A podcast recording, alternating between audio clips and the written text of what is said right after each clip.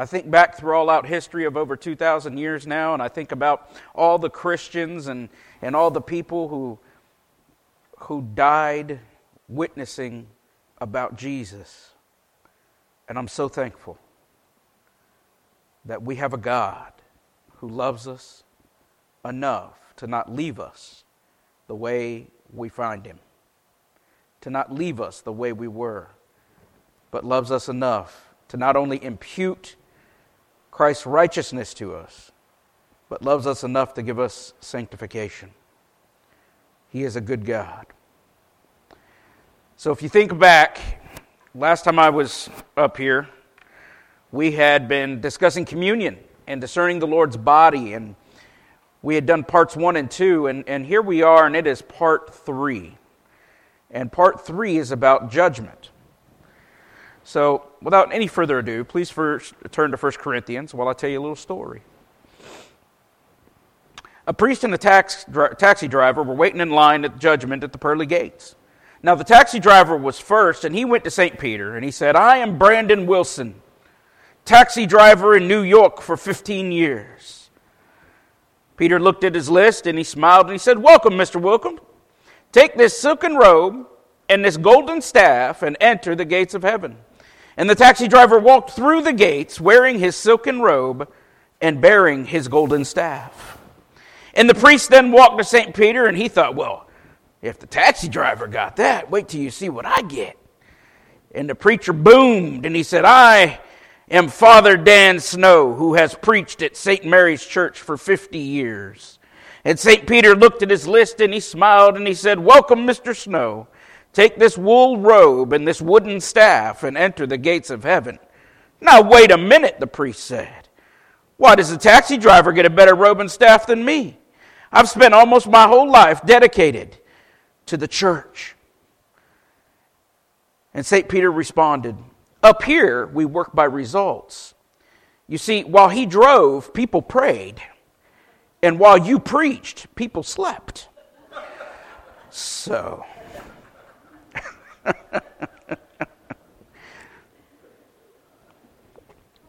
Today we're back in the book of 1 Corinthians. That's one of them AW jokes right there. Today we're back in 1 Corinthians. And in 1 Corinthians, Paul preached to them in the early 50s during his second missionary journey. Now, we know that opposition was pretty fierce there, and the Lord Jesus spoke to him in a vision, assuring him that there were people there that, that he had called. And so he stayed there for about 18 months, eh, teaching them the Word of God. And God used Paul's ministry to establish a church in Corinth. 1 Corinthians chapter 11 verse 27. It says, there whoever eats this bread or drinks this cup of the Lord in an unworthy manner will be guilty of the body and blood of the Lord. But let a man examine himself, and so let him eat of the bread and drink of the cup. For he who eats and drinks in an unworthy manner eats and drinks judgment to himself, not discerning the Lord's body.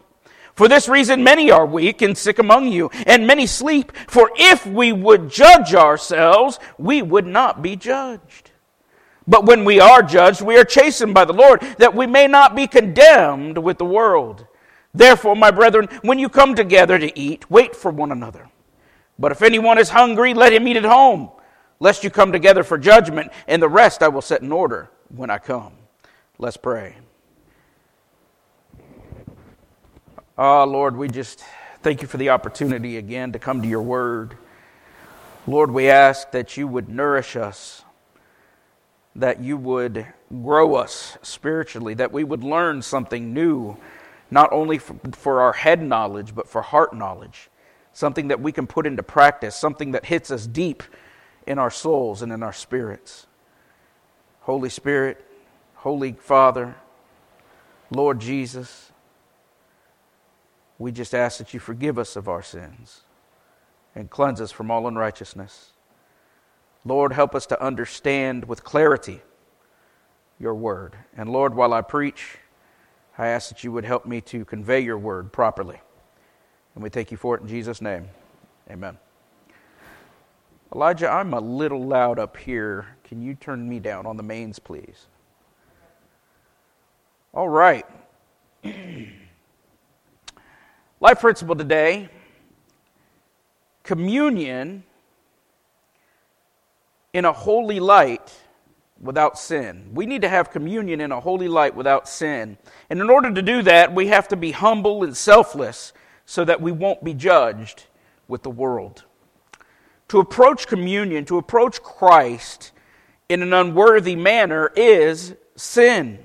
Now, we don't like to hear that word sin because it means that I've got to stop doing something or start doing something. I've got to clean something. I've got to surrender something to Jesus. And frankly, I'm about me. We all are. We're a little self centered at times. Okay, most of the time. But 1 Corinthians chapter 11, verse 27 and 28, and then we're going to stop. Therefore, whoever eats this bread or drinks this cup of the Lord in an unworthy manner will be guilty of the body and blood of the Lord. But let a man examine himself, and so let him eat of the bread and drink of the cup. You see, Christianity today in America has a problem, and really it has lots of problems. But one of the main ones is, is that people don't believe God's word anymore. They don't believe what's written there. No, today from pulpits all across America, all you're going to hear is how God wants to bless people. And He does, but that's all you're going to hear. Today, all across America, all you're going to hear is that God is love, and He is, but not the love they're thinking of. What is your definition of love? You see, Christian love is not acceptance of sin. It is not bowing to sin. It is not letting a brother or sister live in open sin. It's not allowing unbelievers to think they are believers and not dealing with their sin. Love is calling sin what it is, and that is sin and preaching repentance from sin. That's love. So, what is sin? Well, there are two types of sin there are sins of commission, and that are sins that are done against God that is, any act or behavior that is against the clear teachings of holy living found in the Scriptures. Any act or behavior that is against the clear mandates of the holy living word found in the Bible. 1 Peter 1:15 says, "But now you must obey wholly in everything you do, just as God chose you as holy." For the scripture says, You must be holy because I am holy. And then there are sins of omission. That is not doing something you know that God wants you to do. Not doing something you know that God has called you to do. That's a sin of omission. You have omitted that from your life. God wants you to spend time with Him, and to not to do so is sin. Some people across all of America will go to church and not crack their Bibles except for Sunday. And in some churches, they never crack their Bibles. Let that sink in for a minute. God wants you in a loving relationship with Him. God wants you to, to be loving toward your brothers and sisters in Christ as well. God wants you to gently confront open sin in others' lives. Not stand up there and yell at them, You're a sinner! But you're going to a brother or sister, Hey, I see this in your life. That's not what's in the Scripture. And we want to do what's in the Scriptures. Lovingly restore them. Well, what's the first thing that we need to do? Well, First thing is, and a lot of you could probably quote this scripture with me by heart from now, but Matthew 18 15, it says, If another believer sins against you, go privately and point out that offense. If the other person listens and confesses it, you have won that person back. But if you are unsuccessful, take one or two others with you and go back again, so that everything you say may be confirmed by two or three witnesses. And if the person still refuses to listen, take your case to the church then if he or she won't accept the church's decision, treat that person as a pagan or a corrupt tax collector. I tell you the truth, whatever you forbid on earth will be forbidden in heaven, and whatever you permit on earth will be permitted in heaven. I also tell you this if two of you agree here on earth concerning anything, my Father in heaven will do it for you. For where two or three gather together as my followers, I am there among them. You know, we unfortunately have several churches in our denomination who are in sin, the whole church. Well, what does that mean? Well, let me give you an example. There's one very large church in our denomination, the Southern Baptists, um, not too far from us. And they are baptizing openly homosexual couples without calling them to repentance, without saying what you're doing is wrong and you need to repent and split. But they're baptizing them anyway. You see, accepting sin is not loving. It is not discerning the body. Accepting sin like that gives them a false sense, or anybody a false sense of assurance of salvation. Because if you want to live in sin and you don't feel the presence of the Holy Spirit molding you and making you into something new and saying that this is wrong and you need to stop it, then you probably aren't saved, are you? See, a loving Christian would say, This is wrong. Stop it.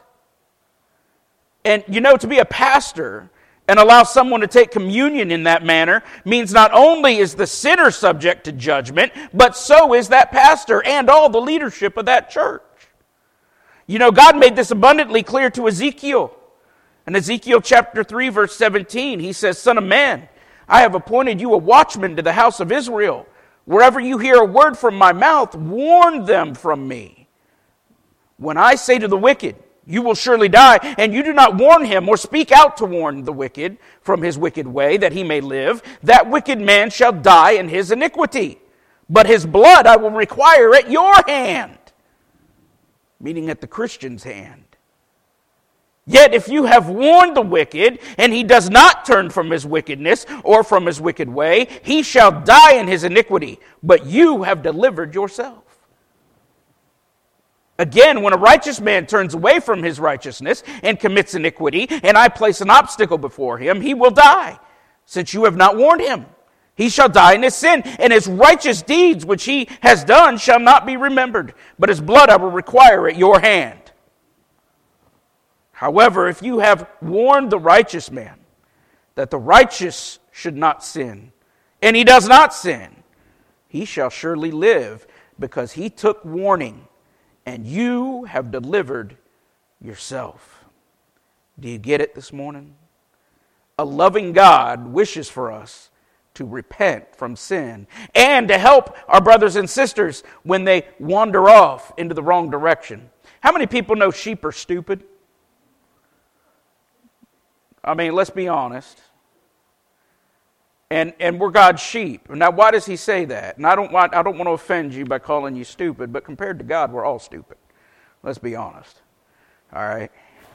Now, a sheep, it doesn't want to wander off, it sees something flashy, and it goes over here, and the herd's over here. And then it sees something else, and it comes over here, and the herd's going that way. And then it sees something else, and it comes over here, and it hurts way over there. Kind of reminds me of my little dog. He likes to sniff around, and before you know it, he's way down there, and you're way over there, and he's looking around going, Where you at? Yeah, I know. But we are like that when it comes to things. That's right. We didn't get to this point by being smart. We've got to make sure that we look around once in a while and say, Lord, have I wandered off? Lord, I'm looking around and I see brother so and so has wandered off. Give me wisdom to know how to help them to come back to the fold. To approach the communion of Christ in an unworthy manner is about two things. It's about your relationship with Christ and your relationship with the other brethren within the church, which is manifest in how you behave. You know, to be guilty of the body and blood of Christ is a huge deal. Yet so often we don't hear those words anymore. We so often hear these words today and, and we let them pass through us like it means nothing.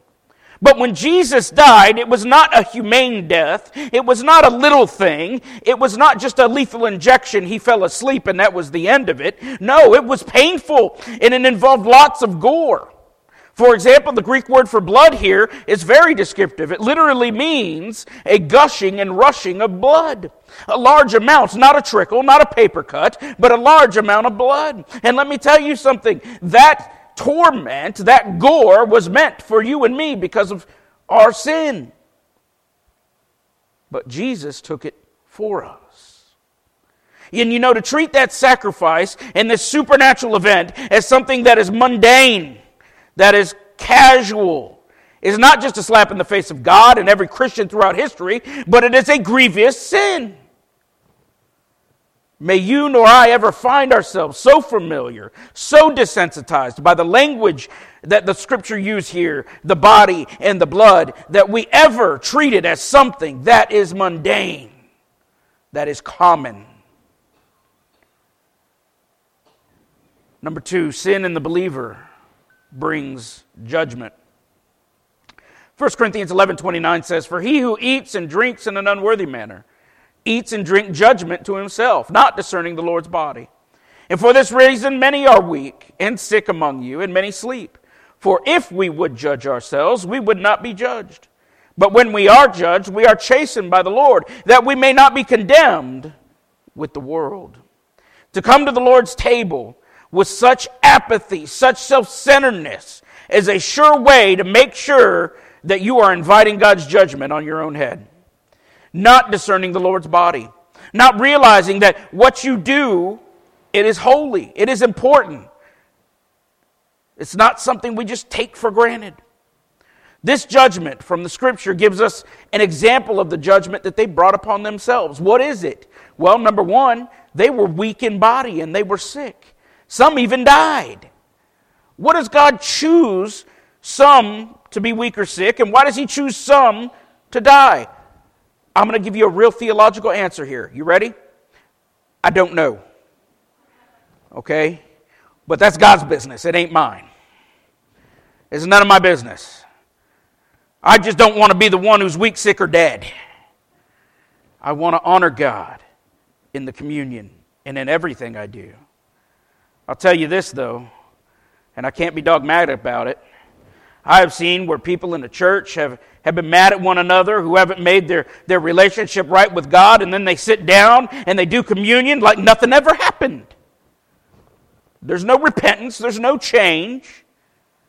I've seen those people judged in, individually, personally, and the church itself being judged corporately as well. You know that you me, all of us in this room are the body of Christ. Paul will write a little bit further down in chapter 12, verse 27. He's going to say, All of you together are Christ's body, and each of you is a part of it. Did you know that? And we're called here to discern the Lord's body. Paul said this is about, about a couple of times, and it said this a couple of times throughout the scripture, and, and Paul said, that, said more about this a couple of verses earlier than verse 27. In verse 25, he says that there should be no schism in the body, but that the members should have the same care for one another. And if one member suffers, all the members suffer with it. Or if one member is honored, all the members rejoice with it. You see, when one of us is judged, then the entire church is judged with them. Well, how is that? Because you, the person who are being judged, can no longer fulfill your purpose in that local body of believers. You can't do what he's called you to do if you're being judged. And sometimes people wonder why their church isn't growing or, or why their church just seems like everything falls apart. Could it be because they've treated the body of Christ unworthily? Could it be that they have taken communion and without making things right with other believers, the church then becomes weak and sick, and some churches have died. You know, I looked up the Greek for these words too. You know what weak means? It's to be of small stature. Kind of like me, short, but of small stature. Not strong. Not able to produce the works that someone who is, who is physically able to produce, who is strong bodily. Do you know what sick means? To be sick or to be ill is to be powerless. And let me tell you, I have been really sick, and lately I have been really sick, where all I felt like was I was existing. And I had no power to do the things I once did. There were times I didn't have any power to get up and go to the restroom. I just laid there until I couldn't hold it no more. Talk about a powerless state. Some churches are like that. This describes some churches, and many churches across America. And then the last judgment there is death. Dead. Well, what you know what dead means? It means dead. When you're dead, you're dead. You know, you're done. No life left in you. And that happens every day to churches all over the world. Today, somewhere, there will be a bunch of churches closing their doors who have once been alive, who had once been thriving, even in our Southern Baptist Convention. But they became weak, then they became sick, and then they became dead. They had their doors closed. The quickest way to destroy a church that is thriving, growing, doing things for God, by the way, church there, I mean people, because the people are the church. The quickest way to destroy it is to have a schism or a separation, or as we like to call it today, a church split. That's the quickest way to have a problem. You know, don't let that stuff fester. When you got a problem with somebody, don't let it fester. Get it out of your life. Get that apathy toward Christ and others out of your life too. Get back to your first love. This is what Christ admonished the church at Ephesus to do in the book of Revelation. See, we've been studying the book of Revelation on Wednesdays. Revelation chapter 2, verse 4 says this But I have this complaint against you. You don't love me or each other as you did at first. Look how far you have fallen. Turn back to me and do the works you did at first. If you don't repent, I will come and remove your lampstand from its place among the churches. So, how does a church that is weak, sick, almost dead come back to Christ? The solution is easy. Carrying it out, however, can be hard. If you get every person left in a church to repent if you get the people to seek God and do what He says, then guess what? Miracles will happen. But it takes the church, the members, the individuals to do it. Well, where does one start? Well, we said Matthew 18 before, didn't we? That's where. First, let's start with our sin and confession to God and one to another. That's how it starts. What next? Second Chronicles chapter 7 verse 14. Did we read that? What's it say? If my people who are called by my name will humble themselves and pray and seek my face and turn from their wicked ways, then I will hear from heaven and will forgive their sin and heal their land. Then it's time for humility and prayer. You know what the worst part is? Is we don't want to be humble. And for some reason, we don't want to pray. And I've gotten to thinking about that. We don't want to pray because we don't want the Holy Spirit to point out the sin in our lives because we don't want to feel bad because you know you're going to feel bad when the Holy Spirit points out sin. Ah, oh, Lord, I'm sorry I did it again. But if we don't, we're in a worse state than we would be if we just did it. And after all, all of this, Paul gives us an oh yeah moment. I love those oh yeah moments. It's like a, a duh, hallelujah.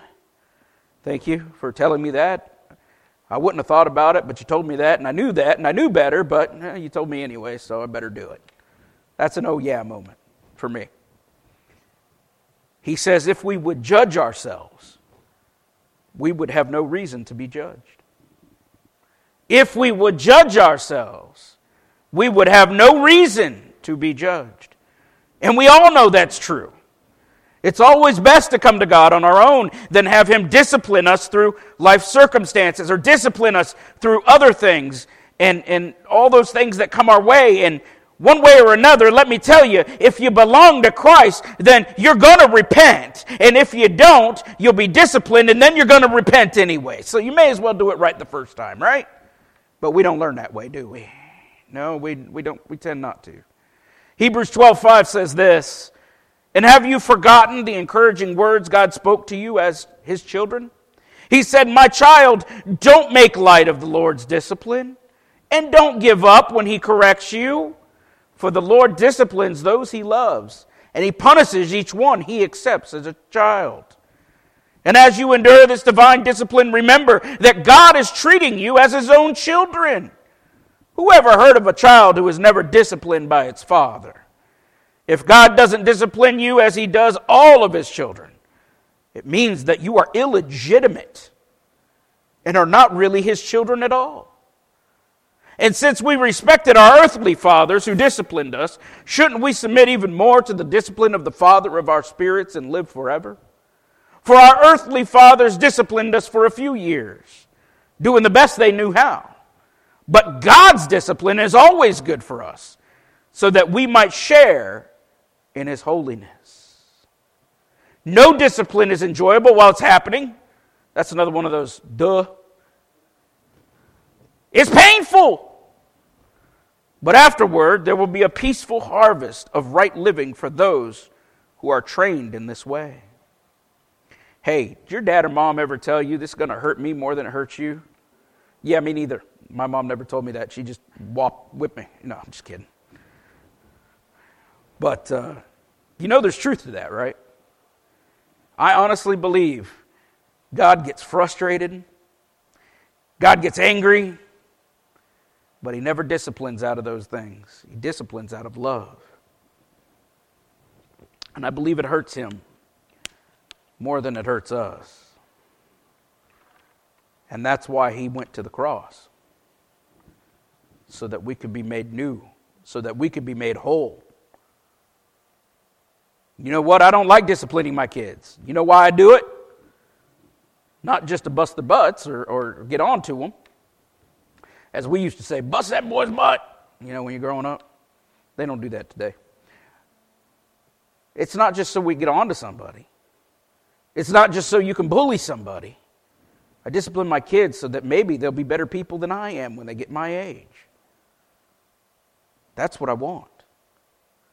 Proverbs 13 24 says, Those who spare the rod of discipline hates their children. Those who love their children care enough to discipline them. And you know what? If you're God's, He cares enough to discipline you. And what is it? Humility. Number three, humility and selflessness is what God expects of the believer. Humility and selflessness is what God expects of the believer. 1 Corinthians chapter 11 verse 33 says, "Therefore, my brethren, when you come together to eat, wait for one another. But if anyone is hungry, let him eat at home, lest you come together for judgment, and the rest I will set in order when I come. Remember, people were coming to these communion dinners. They were kind of like our fellowship dinners, but they would remember Christ in it.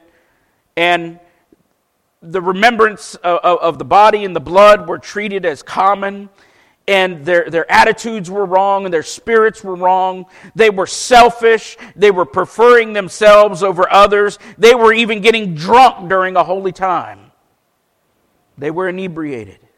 So Paul comes up with a simple solution. What does he say? Hey, eat at home so that you don't take from others, so that there won't be a need for judgment upon the individual believers in the church as a whole. He then says he's going to fix the rest when he gets there. In other words, I'm coming to fix it when I get there. Hang on. He then says he'll fix it. You know, oftentimes, God gives us simple solutions to problems. Sometimes the solution may be hard on us emotionally or physically, but we're going to be better off for it. Matthew 5:29 says this, "So if your eye, even your good eye, causes you to lust, gouge it out and throw it away. It is better for you to lose one part of your body than for your whole body to be thrown into hell. And if your hand, even your stronger hand, causes you to sin, cut it off and throw it away. It is better for you to lose one part of your body than for your whole body to be thrown into hell. You know what I call that? I call that the radical amputation principle. or the radical amputation procedure for handling sin. Sometimes you got to be radical in order to get sin out of your life, to get that temptation to go away. And that's okay, so long as you're able to serve Christ in holiness. Now, if going down the road, you know that you're going to be tempted by some bar that you used to drink at, and man, it's going to be hard for you not to pull in, hey, go another way. Don't go by there. Go another way. You know, I was in a Circle K a couple of weeks ago, maybe longer. And there's a bridge between Paisley and DeLand, and I don't know if, if you know that. It's called the Crows Bluff Bridge. And it crosses over, um, oh man, just went out of my head, St. John's River. And it is the quickest way to get to DeLand from Paisley and vice versa. Well, on one day, it went down not once but twice. And it was down for hours at a time. And you wouldn't believe the backups. And what happened was is it would go up and it come down, but it didn't come down properly. It didn't latch. One side stayed up just a little bit. Happened twice. And so I'm in the Circle K and I say to the cashier, I say, hey, do we know if the bridge is fixed yet? And she goes, no. And then, oh my goodness, you'd have thought the floodgates open. Everybody in there had their opinion on this bridge. One, one girl, she, she, even, she even said, Man, I'm so scared of that bridge, I'll just go the other way. And I looked at her and I went, You know the other way is an hour and a half longer, right? She goes, It'll probably take them longer than that to fix the bridge. But she was right on that, by the way. But she said, I'm so scared of it, I'll just go the other way. And I got to thinking about that. The other way makes you go all the way down 15A, take a left on 19, go down to 40, take a left on 40, cross over the bridge at Astor, then go down, then go down by the springs, and then go down to this like 20 mile long dirt road that's washboard just to get to Paisley. And it takes about an hour, hour and a half depending on how fast you go, compared to the 20 minute ride from Paisley to DeLand. And I thought, now that's radical amputation right there. She's willing to go that far just to avoid that bridge that she was scared of. How far should we go, Christian, to avoid sin that so easily besets us, Paul says? How far should we go? But you know, when we talk about the sin problem, if you don't know Jesus, you don't know what the sin problem is. But remember this communion in a holy light. We need to take communion in a holy light without sin. We need to be humble and selfless so that you won't be judged as the ladies come. Folks,